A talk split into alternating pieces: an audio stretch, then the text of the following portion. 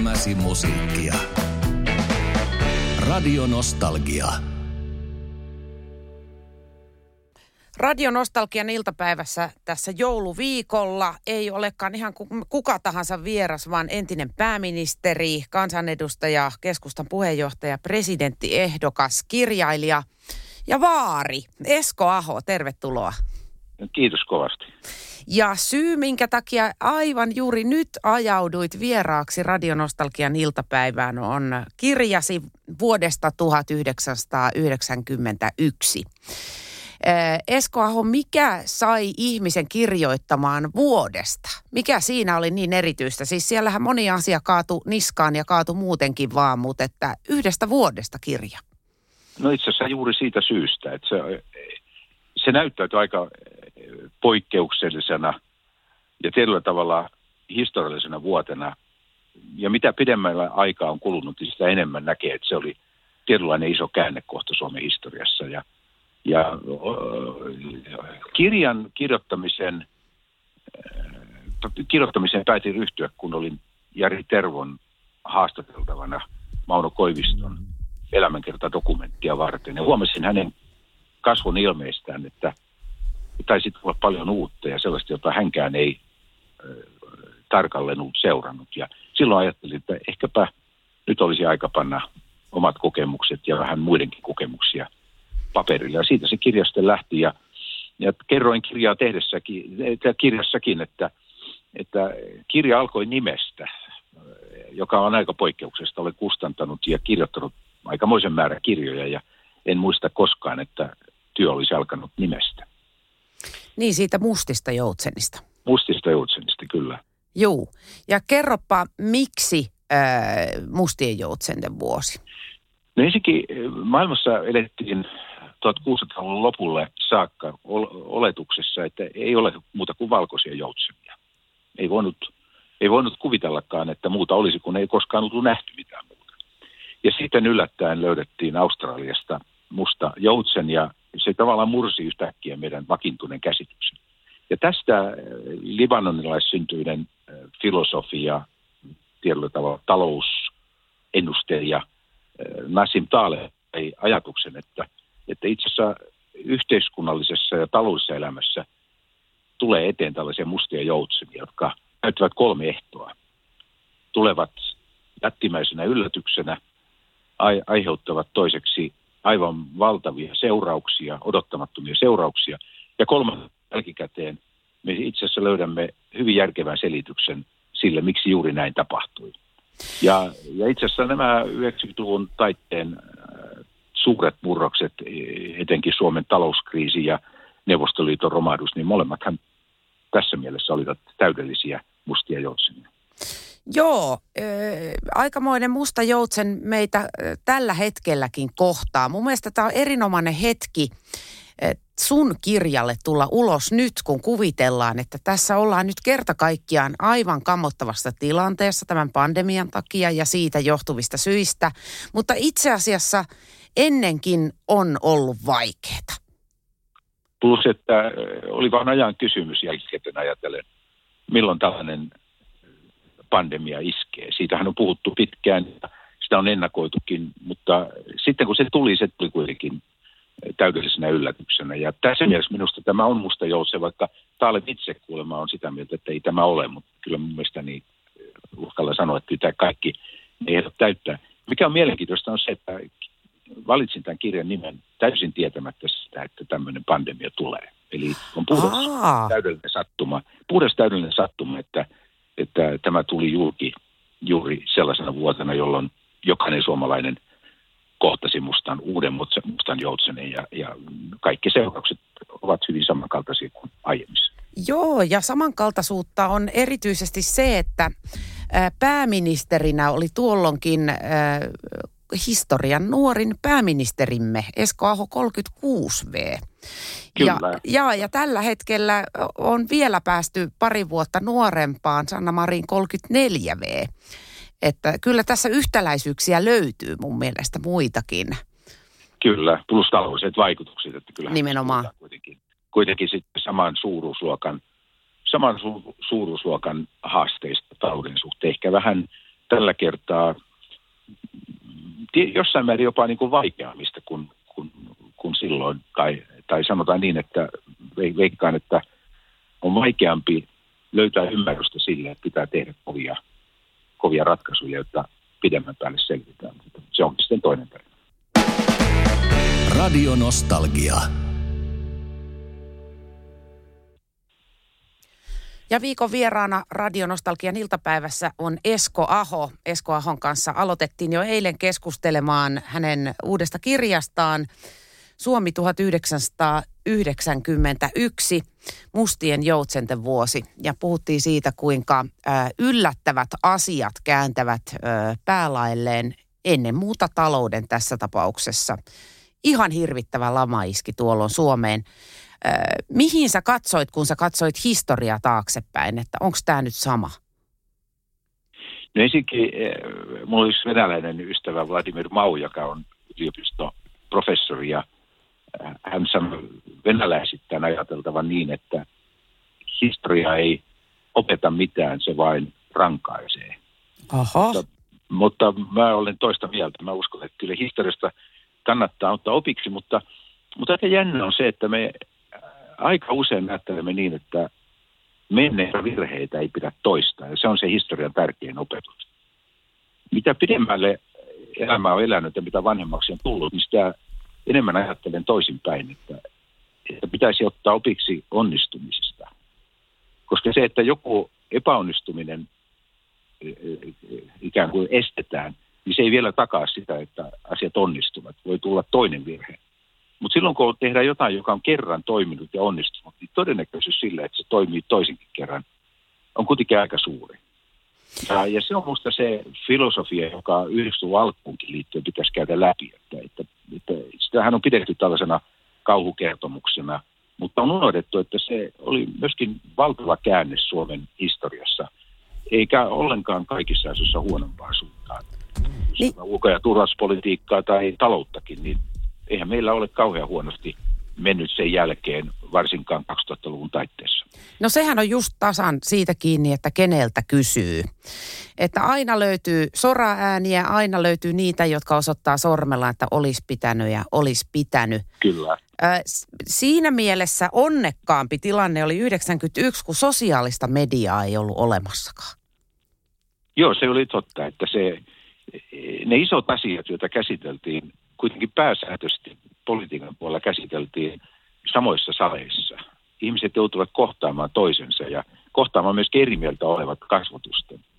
Ja mä luulen, että se on, siinä on jotain sellaista, jota me olemme menettäneet nyt, kun me olemme sosiaalisessa mediassa, jossa voi maskin takaa heitellä ihan mitä tahansa ja, ja, ja niin kuin näkee, niin mitä tahansa myös tehdään.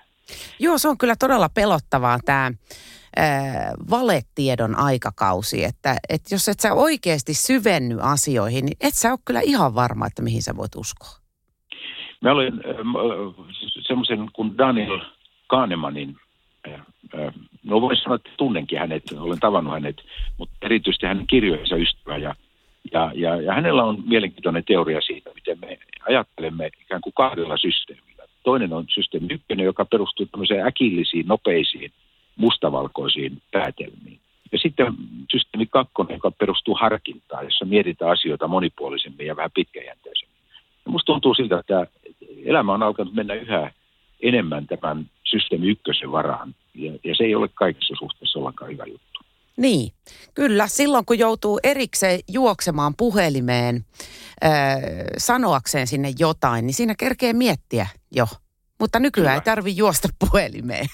Ei, ei, ei. Eikä tarvitse kuunnella kenenkään toisen mielipidettä, koska voit sulkea korvasi ja silmäsi Joo. toisilta käsityksiltä ja uskoa siihen, mitä itse omassa kuplassasi näet ja kuulet. Jos olisit nyt nuori Esko Aho, niin olisitko edelleen innostunut politiikasta vai näyttääkö tämä jotenkin hurjalta tämä touhu tällä hetkellä? Ehkä juuri noista median monialaisuuden syistä. No ainakin voi sanoa, että en ainakaan sopisi varmaan tähän politi- poliittiseen nykypolitiikan elämään, että se tapa, jolla olen oppinut ajattelemaan yhteiskunnallisista asioista, niin on se niin paljon erilainen, että olisin kyllä varmaan sivu, sivuraiteella, uskoisin näin. Ehkä yritysjohtopuolella ennemmin kö? No en mä sitä sano, mutta mä ajattelen hyvin e- eri tavalla. Mä toivon, että palataan tähän systeemi kakkosen varaan perustuvan politiikkaan joskus tulevaisuudessa. Ja ikuisen optimistina uskon, että näin myös tulee tapahtumaan. Kyllä ja joskus aina käy niin, että ensin innostutaan valtavasti jostain uudesta asiasta ja vähän päästä huomataan, että se ei ollutkaan ihan kaiken sen innostumisen arvoista. Ja mä luulen, että sosiaalisen median kohdalla on nyt tullut sille rajalle. Ja, ja senkin takia halusin kirjoittaa kirjan, että mä uskon, että esimerkiksi kirjojen lukeminen on terapia ihmiselle ja tekisi hyvää kaikille. No se on kyllä taivahan tosi. Ja mitä siellä on tällä hetkellä yöpöydällä? Siellä on ilmeisesti Barack Obama elämäkerta vai menikö se jo? Kyllä ei, se, se on kyllä kesken. Se on sen verran paksu kirja, että se ei ihan yhdellä haukkauksella mene. Joo, mitäs muuta siellä on? Onko sulla yleensä useampi kirja yöpöydällä?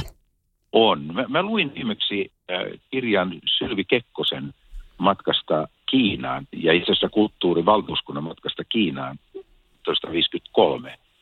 Se tuli luetuksi muutama päivä sitten ja se oli mielenkiintoinen kirja sekin. Ihan, ihan uusia asioita, mielenkiintoisia asioita monen, monen vuosikymmenen takaa. Itse asiassa ajalta, joka edelsi mun syntymääni, eli edeltävältä vuodelta. Siitä muuten tulikin mieleen, kun tätä vuotta 1991 luin, niin ihmettelin, että mistä sä voit muistaa kaikki asiat. Siellä oli niin yksityiskohtaista, jopa viikoille osuvia asioita, niin miten sä muistat noin kaikki? Ensinnäkin mä pidän ja pidin vähän päivä, päiväkirjaakin, ei, ei naukottomasti. Sitten mä luin paljon, eli käytin paljon hyväkseni muiden eh, kirjoittamaa. Haastattelin äh, aikalaisia politiikasta, taloudesta – tieteen puolelta. Ja sitten kyllä mulla on aika hyvä muisti myös, että olen tämmöinen, tämmöinen ikuinen tietokilpailija, Esko Kivikosken innostama tietokilpailija. Ahaa. Kuuluuko teidän jouluviettoon tietokilpailuja? Kyllä meillä kuuluu, kuuluu, kuuluu ja pelejä, joissa, joissa tietäminen ratkaisee. Kyllä, kyllä se on periytymässä ihan selvästi seuraavalle puolelle. Radio Nostalgia.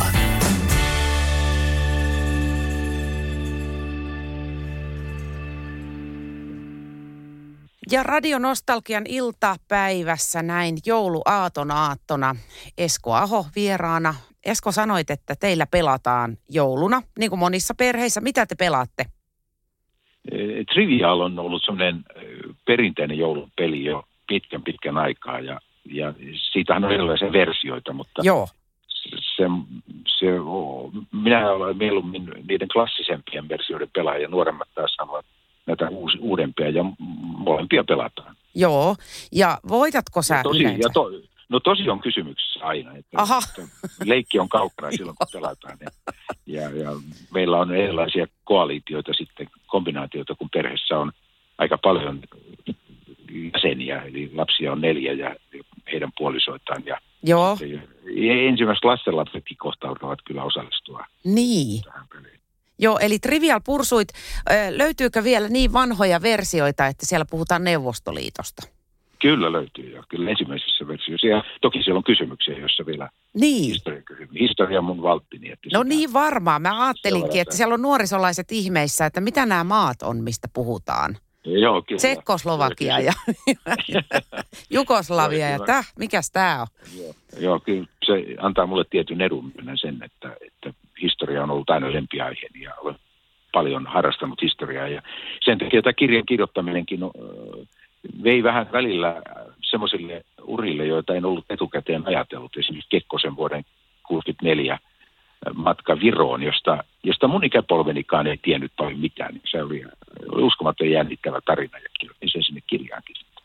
Sieltä sekin löytyy. Siellä on aika monta uskomattoman jännittävää tarinaa. Jos miettii itseään esimerkiksi 36-vuotiaana, että millainen elämä oli sillä hetkellä ja yrittää asettua ö, 36-vuotiaan pääministerin asemaan vuonna 1991, niin silloin niin ymmärtää, että miten vaikeassa paikassa sä oot ollut. Joo, kyllä se täytyy sanoa, että, että joskus on miettinyt jälkikäteen, että miten siitä kaikista noin ihan fyysisesti selvisi. Niin. Töitä, töitä tehtiin yötä päivää ja, ja, ja monta kertaa tiedettiin etukäteen, että perään ei tule mitään muuta kuin haukkuja. Mutta kun vaihtoehtoja, hyviä vaihtoehtoja ei enää ollut, niin ei ollut paljon muuta tietä kuljettavaksi. Mutta sitten siihen jotenkin, jotenkin siinä niin kuin oppi käsittelemään vaikeita asioita ja lähes mahdottomia asioita ilman, että otti niitä ikään kuin itseensä ja henkilökohtaisesti. Osasi niin kuin jotenkin nähdä, että tämä on nyt meidän historiallinen tehtävämme ja siitä vaan pitää suoriutua tavalla tai toisella. Ja turpaan tulee varmasti, mutta, mutta syystä, syystä eh, johon, johon ei voi paljon vaikuttaa. Joo, ja joka tapauksessa siis pääministereille tulee aina turpaan. Mä aina kysyn niiltä, jotka haukkuu tämän hetkistä, milloin ketäkin pääministeriä, kysyn, että jaa, mahtoiko joskus olla aika, kun olimme yhdessä tyytyväisiä? Niin ne menee suht hiljaiseksi. Joo, näin se on. Ja, mutta sitten kun aikaa kuluu, niin kyllä mä huomaan, että, että esimerkiksi tämän kirjan tultua, niin jollain tavalla aika on kyllä tehnyt tehtävänsä ja ihmiset osaavat katsoa vähän väljemmin ja avoimella mielellä näitä asioita. Se kiihko ja tappamisen meininki, mikä oli suhtautumisessa politiikkaan ja poliitikkoihin, niin on se kyllä vuosien mittaan sitten kuitenkin tyyntynyt ja hyvä niin. Niin ja olisiko se sitten, että kun kaikille meille on tullut vähän ikää, Voisi näinkin. Ja niin. Ikäkin tekee tehtävää. Niin just, ettei jaksa huutaa joka asiasta. Kyllä ne, kyllä ne varmaan tietää jotain, kun ne siellä kertaa. Joo. Plus, että, että mä luulen, että, että kun joku asia tulee sillä hetkellä päälle, niin meillä on niin voimakas vanhan perin, perimän, perinnön ää, vaikutus, että me, me ajattelemme, että eihän näin voi olla. Mutta sitten kun me katsomme jälkikäteen, niin huomaamme, että ehkä se olikin juuri oikein tehdä näin. Ja oli aika luopua jostain vanhasta ja siirtyä uuteen. Mutta sehän sillä hetkellä, kun se tulee, niin se vaan tuntuu mahdottomalta ja, ja raskaalta. Et tekniikassakin me näemme sen, että kun matkapuhelimet tuli ja tietokoneet tuli, niin meillä oli paljon ihmisiä, jotka sanovat, että me emme koskaan siirry näihin, emme ikinä ala niitä käyttämään, kun nämä on näin mahdottomia hankalia. Ja nyt me emme tulisi toimeen ilman niitä. Ja ei ole kysymys enää iästäkään, että, että kaikki meistä ovat niitä tottuneet käyttämään, mutta, mutta alku ei ollut mitenkään helppoa. Joo, ja siis kyllähän television kauttakin niin paholainen pyrki saamaan aikana otetta. Kyllä, Joo, kyllä, että kyllä. pitäisi muistaa aina ne hetket, että hetkinen, tässä on ennenkin oltu äimän käkenä. Joo. Ja miten suuri muutos on tapahtunut meidän elämän aikana. Täsmälleen. Ja, ja sitten aika jännää tässä suomalaisessa elämäntavassa ja asente, asenteissa on se, että me olemme kai edelleenkin maailman onnellisin kansa, vaikkei sitä aina huomaa. Tiedätkö, mistä sen huomaa, että ollaan onnellisia? Mä huomaan, että sä oot onnellinen, kun sä luit itse sen kirjan äänikirjaksi. Se on hirvittävän innostava se tapa, miten sä sitä kerrot. Se on ihan kuin oltas vähän leirinuotiolla ja sä kerrot, että tiedätkö se 91 se oli kyllä semmoinen vuosi. Se oli, se oli hirvittävä urakka. Siis se on yksi kovimpia Älä. urakoita, mitä olen kokenut. Ai. Kir- kirjoittaminenkin on helppoa. Se lukeminen on tosi, tosi raskas. No mut kuule, mä annan sulle nyt joululahjaksi kunnianosoituksen. Se on hienosti luettu. Hei, kiitoksia, kiitoksia. Näin Ja kyllä huomaan, että sitä on paljon kuunneltu myös, että että kun, kuuntelu on valtavasti kasvanut. Oh. Ja se on, se on hyvä juttu, koska uskon, että kuuntelu ja lukeminen eivät ole niin kauhean kaukana toisistaan elämyksiä. Ei, mutta sen on ratkaisevaa on se, että miten se luetaan. Ja sä Joo. luit sen hi- hienosti sen kirjan. Noin. Suosittelen Hienoa, kaikissa muodoissaan Esko Ahon uutta kirjaa Suomi 1991, Mustien joutsenten vuosi. Ja tuota, oikein hyvää joulua ja rauhallista uutta vuotta ja mitä kaikkea sitä nyt keksiikään toivoa. Kiitos samoin ja parempaa vuotta on kyllä aika helppo nyt toivottaa. On erittäin helppo toivottaa. Kyllä. Juuri näin. No niin, Kiitos. kiitos. Elämäsi musiikkia. Radio Nostalgia.